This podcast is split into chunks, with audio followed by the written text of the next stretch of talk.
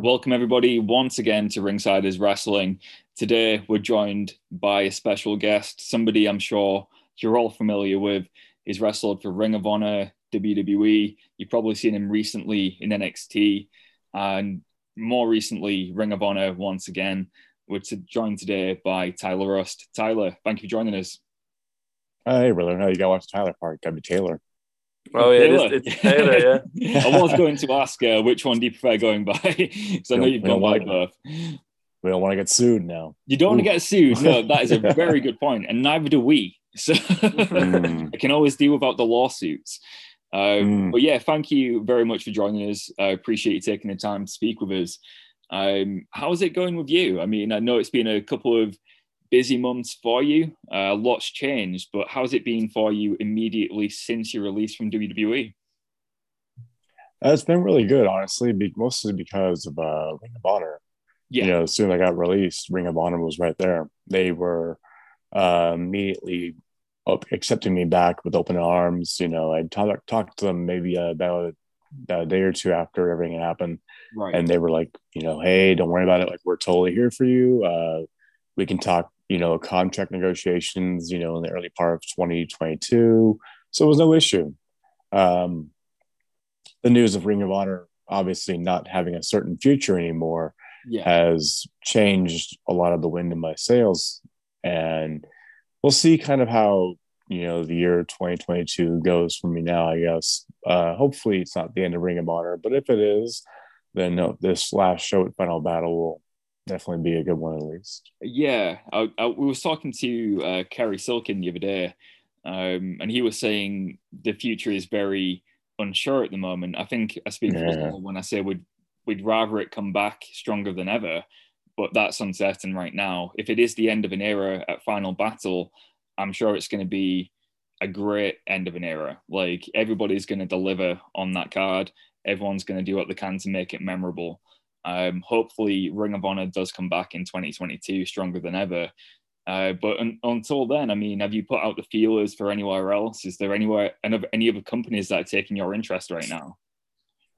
Uh, I mean, as long as I'm still wrestling, I'm you know interested in going wherever wrestling is good, and by that I mean like the actual uh, you know like like mat wrestling because you know mat wrestling the storytelling for it it's not accepted everywhere, and I think places I found where I really was was like over in uh, Germany, for example, with WXW when I was touring with them, they absolutely love that style over there, and it was a place that I found a real home for a while.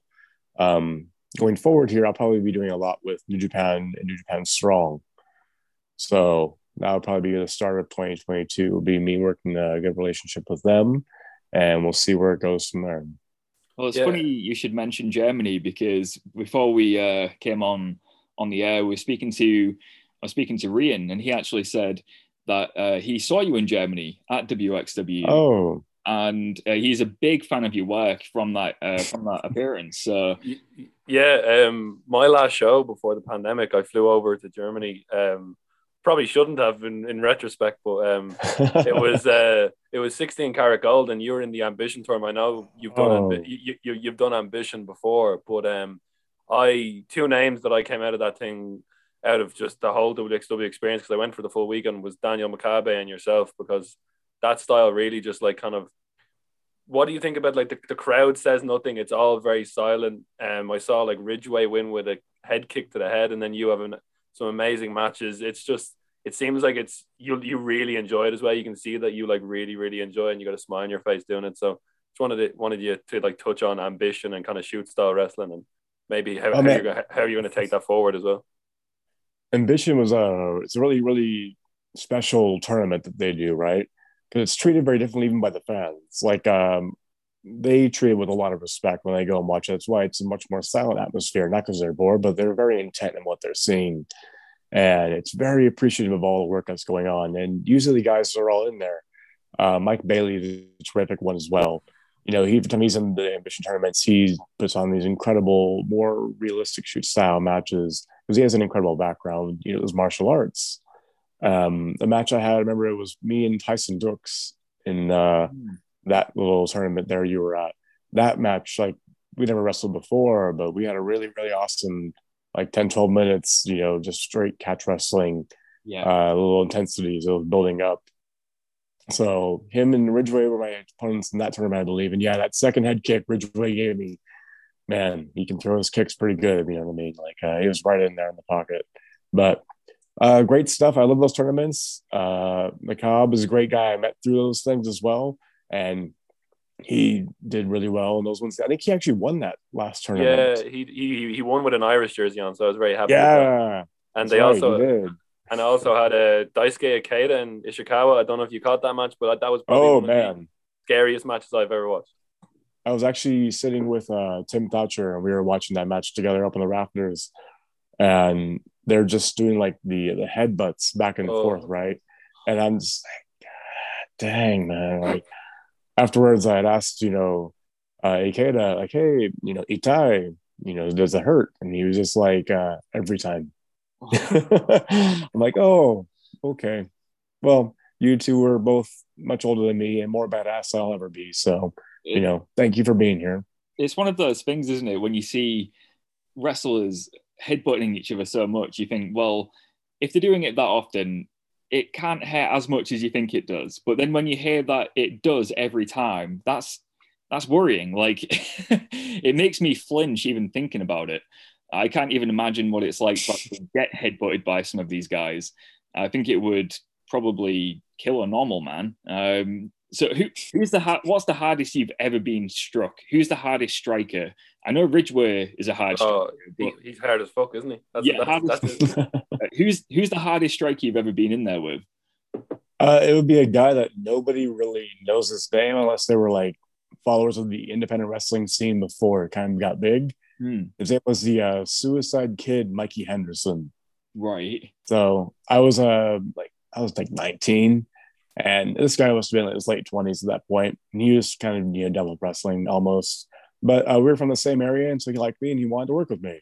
And he was like a early, you know, young protege, little prospect on like the independent scene. I want to say around like the year 2001, 2002 kind of time.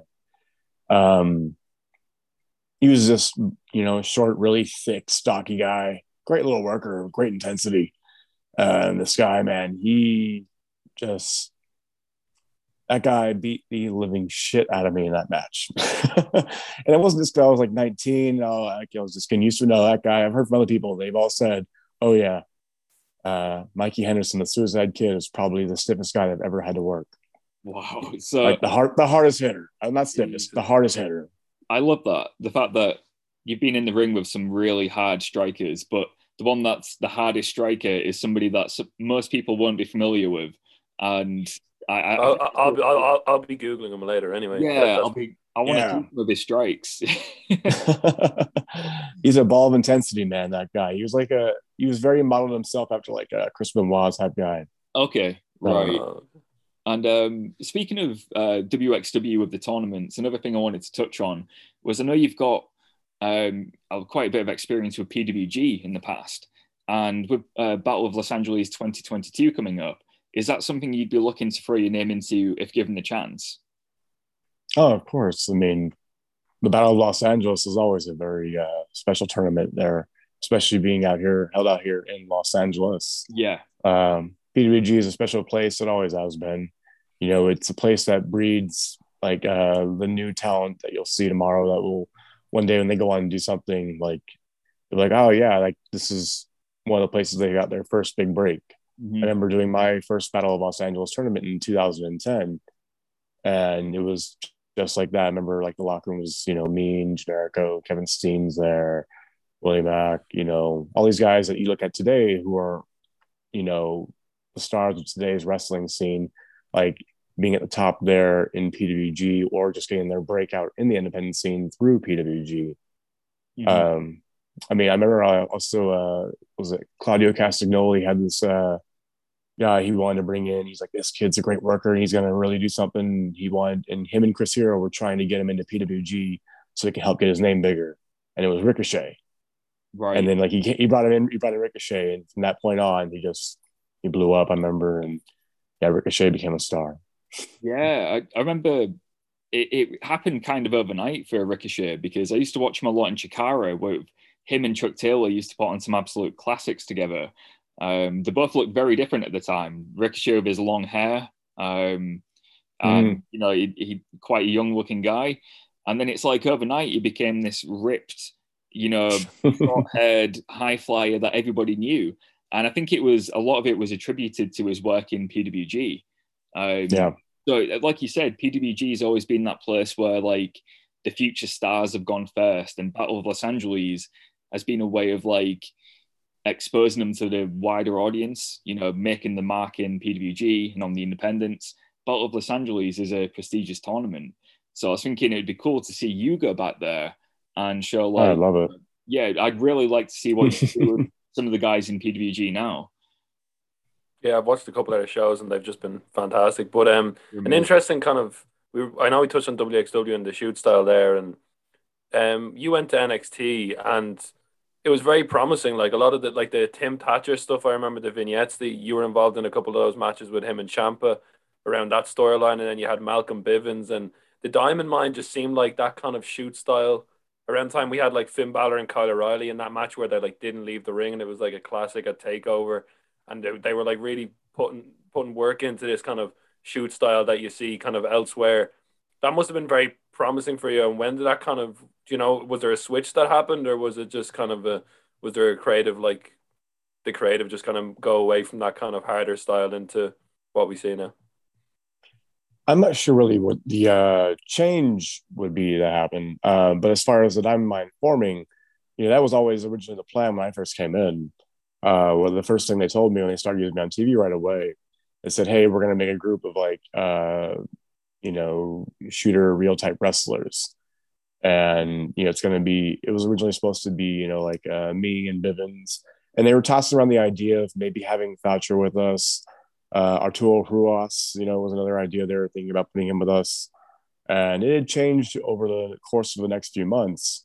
But everything me and Bivens were doing originally, they kept saying, no, the idea is we're going to transform you two into uh, the start of a whole new group of like these shooter type wrestlers.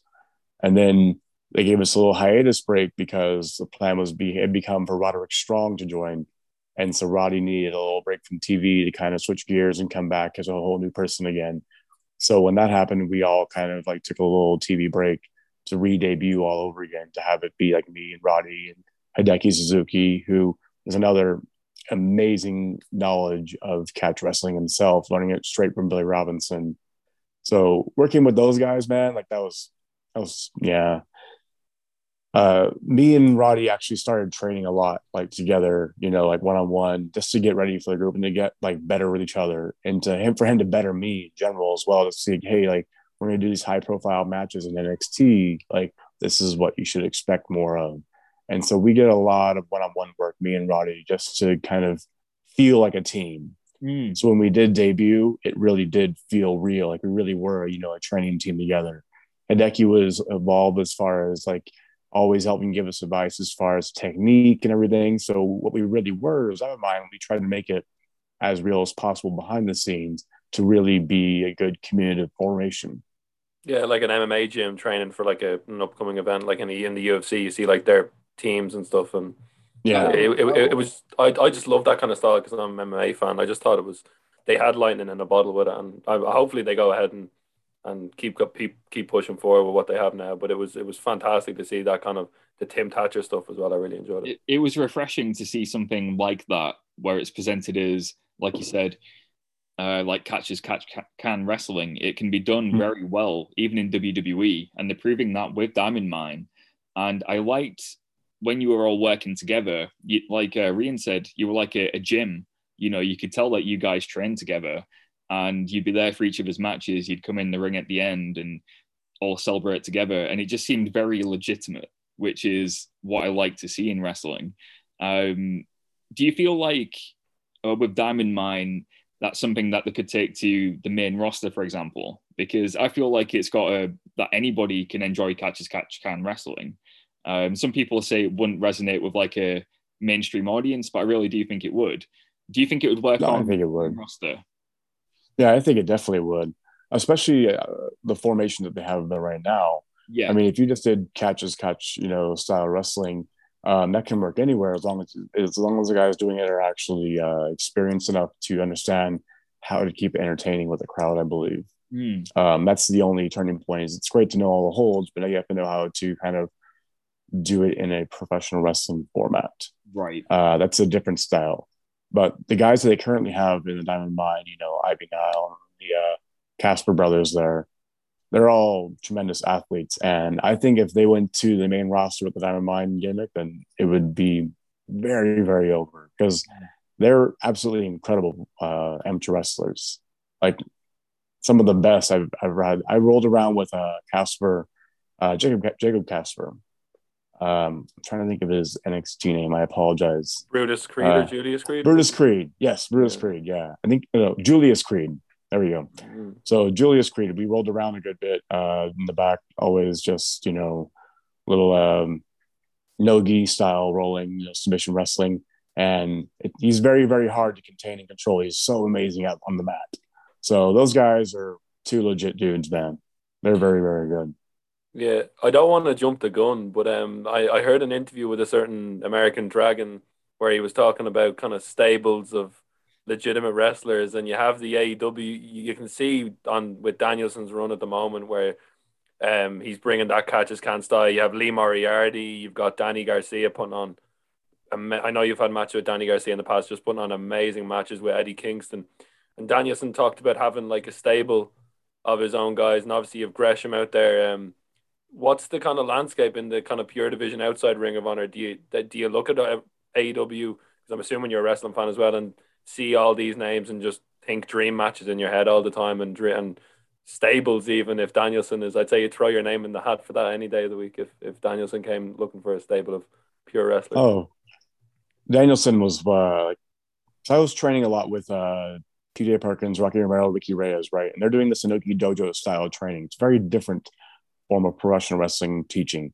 Uh, but that's also where Danielson learned a great portion of everything he does as well from there.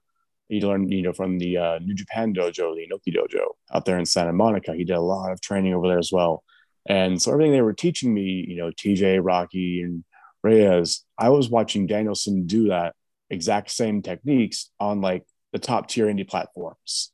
And it was incredible to see, okay, this is how it would work as you're laying it into an actual professional wrestling format into a match. He's doing the exact same moves. They're showing me the exact same techniques in some of like the high, most high profile indie matches at that time.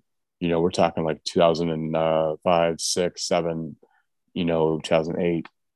And so I looked up to Danielson a lot uh, before, you know, while I was younger, growing up, kind of getting my own feet stable in this wrestling world he was definitely a guy that inspired me to really push myself to be better at this and to kind of dive more into you know the technical style of wrestling and any form I could work with the guy, whether it be wrestling him or I mean if he does a stable of people, you know, any form of that. It's honestly just a very surreal thing. I'd love to do it. I think that would be cool to see. Like I, I, I know it's like jumping the gun, like Rian said, but a team of um, Lee Moriarty, Danny Garcia, Daniel, uh, Bryan Danielson, and yourself. I mean, that's like a, a dream catch stable right there. And I think that would just be really cool to see. There's some dream matches straight away for yourself in AEW. And I know it's such a cliche thing to say. Like we try and avoid the question of, so do you want to go to AEW? Because surely you're just going to go wherever the work's good or where you're offered. Um, yeah. I'm guessing that would be somewhere in your mind. You're thinking of all these dream matches in AEW and what they could be. Yeah, I mean, uh, dream matches as far as there, like, I mean, Daniel Garcia has been tearing up all over the independent scene. I've been seeing, and we wrestled, but we really wrestled wrestled on the NXT thing. Uh, we had a match there on NXT, and you know, I would love to be able to revisit that, but have like a much more, you know, more time and an actual more even keel style between the two of us. You know, I've uh, done a tag team match with them before when I came back to the independents. Um, but we never really got to wrestle too much one on one. So I would love to be able to revisit that with him. You know, great talent. Um, there's some guys out here in the West Coast that are like tearing it up big. I'd love to be able to revisit with them, like Adrian Quest. Mm. He's a guy on New Japan Strong. It's a you know good known him for a long time, and I'd love to be able to kind of touch back back on the mat with him again. So, I think um, New Japan Strong for me over the pandemic especially has been quite a like strong point of wrestling. Like it's it's been so entertaining. Same with Ring of Honor actually. I think Ring Ring of mm. Honor did a great job, especially considering the lack of crowd. Uh, they did a great job of the reinventing the product and making it seem very legit sports based. And that's what New Japan Strong feels like as well. Uh, for someone like you who loves to catch wrestling, legit wrestling, uh, what's your experience been like with New Japan Strong so far? Uh, when I first started doing the Strong tapings, we did them uh, right before I got signed with WWE. Mm. And, you know, there wasn't a whole lot of attention on them just yet, as far as like nobody really knew what we were even doing. It was kind of kept quiet the first few tapings, I think, actually, uh, until they started airing on TV, just because it also was a pandemic time and we weren't sure like if this was going to work or how it was going to take off. After I got signed, it took off like really big. I was noticing all over because there wasn't a whole lot going on in the wrestling world. And this is Japan Pro Wrestling for one. And it's also, you know, American guys getting more exposure on their mats. So those two combinations really, really blew it off big. Uh, great additions like Tom Lawlor and Fred Rosser, obviously, like, you know, Brody King having great matches. They were bringing in New Japan guys like Kenta and stuff and you know, Jay White to come in, you know, help get us some more on with the actual Japanese style from New Japan. Um, the way it took off while I was signed, it was incredible to see. So getting released and getting back with them now, it's you know great to be able to come back and actually have something more to offer them. Before it was like, hey, like, you know, I'm the guy that's a really good talent. I've got like a little name, but not a big one. You know, some people know I am, some people don't. It's I don't know. But now at least it's like, hey, here's a guy that, you know, I, I have a name now. Mm-hmm. I have something to offer you outside of just good wrestling talent and ability. Now I actually have some kind of value and, you know, a little bit of status to be able to offer to New Japan Strong and make this thing even stronger. Pun not intended, but there it is. yeah, Callum made a strong pun earlier, and then we got a then we got a. but uh, but um, it's really really cool, and it must be great for you to see kind of um someone from um Callum's neck of the woods, kind of Gabriel Kidd, getting a chance against Eddie Kingston and um at the next New Japan pay New Japan Strong pay per view, mm-hmm. and then you've got people like Clark Connors and um Fredericks, and you've just got all these young talent just getting. You see Shota Umino over in in the UK fighting on UK shows. It just must be great for you to um, it's a blessing in disguise that you come out of this kind of uh, this unfortunate situation but you see that there's so many opportunities for like everybody. It must just it must must have just lit a fire under you seeing all these people just getting so many big opportunities on big shows.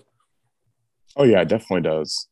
I mean, especially when it comes through New Japan because that's based out of California. Mm. So these are a lot of guys I know that are. Uh, it gives a lot of opportunity to West Coast guys as well, and that's always been kind of a hard point I think within the wrestling, uh, independent wrestling world is breaking out of the West Coast is a, a, very hard thing.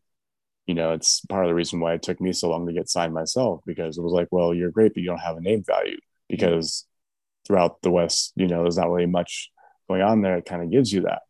So, New Japan's Strong success is also a big platform for a lot of undiscovered or to be rediscovered West Coast talent guys like Bad Dude Tito, I think are going to be on the next one. He's another incredible guy to see in the ring.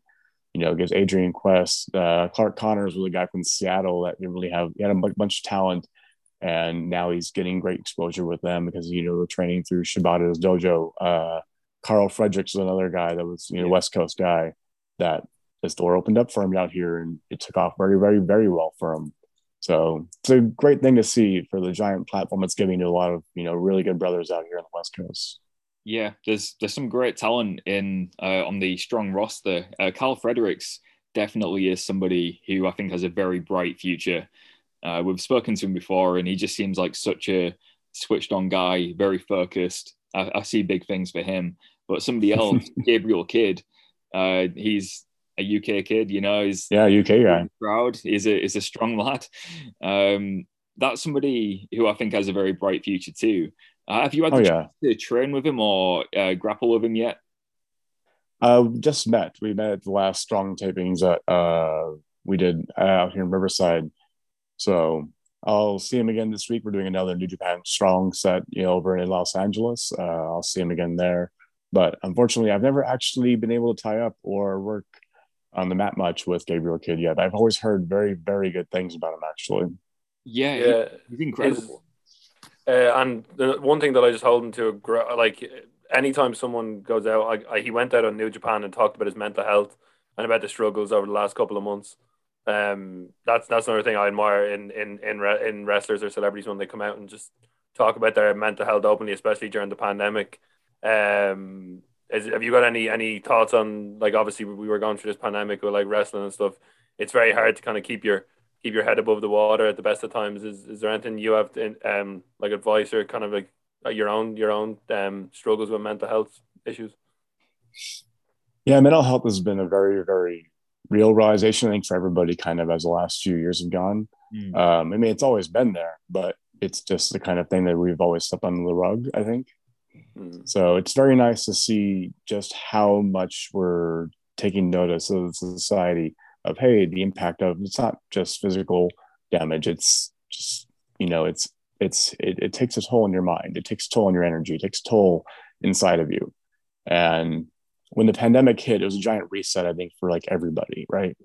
Like whether your momentum was hot or whether it was just kind of milding out, everybody had to stop and start at the exact same point once it was starting back over again.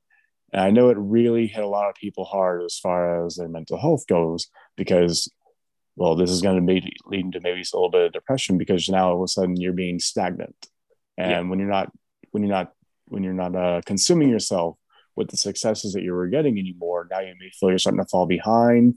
Now you may feel you're starting to you've lost whatever momentum you had. I know I was worried about that because I was really really you know active and feeling very uh, hot in the scene right before the pandemic hit.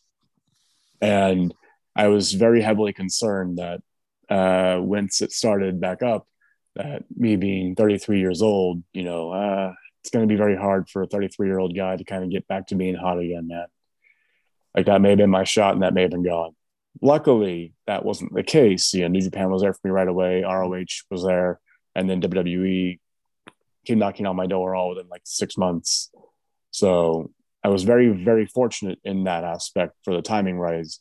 Um, I know a lot of guys that are very, very good talents. They were not as fortunate, and yeah. it's been still a struggle to get their names back to being, you know, to being a standard.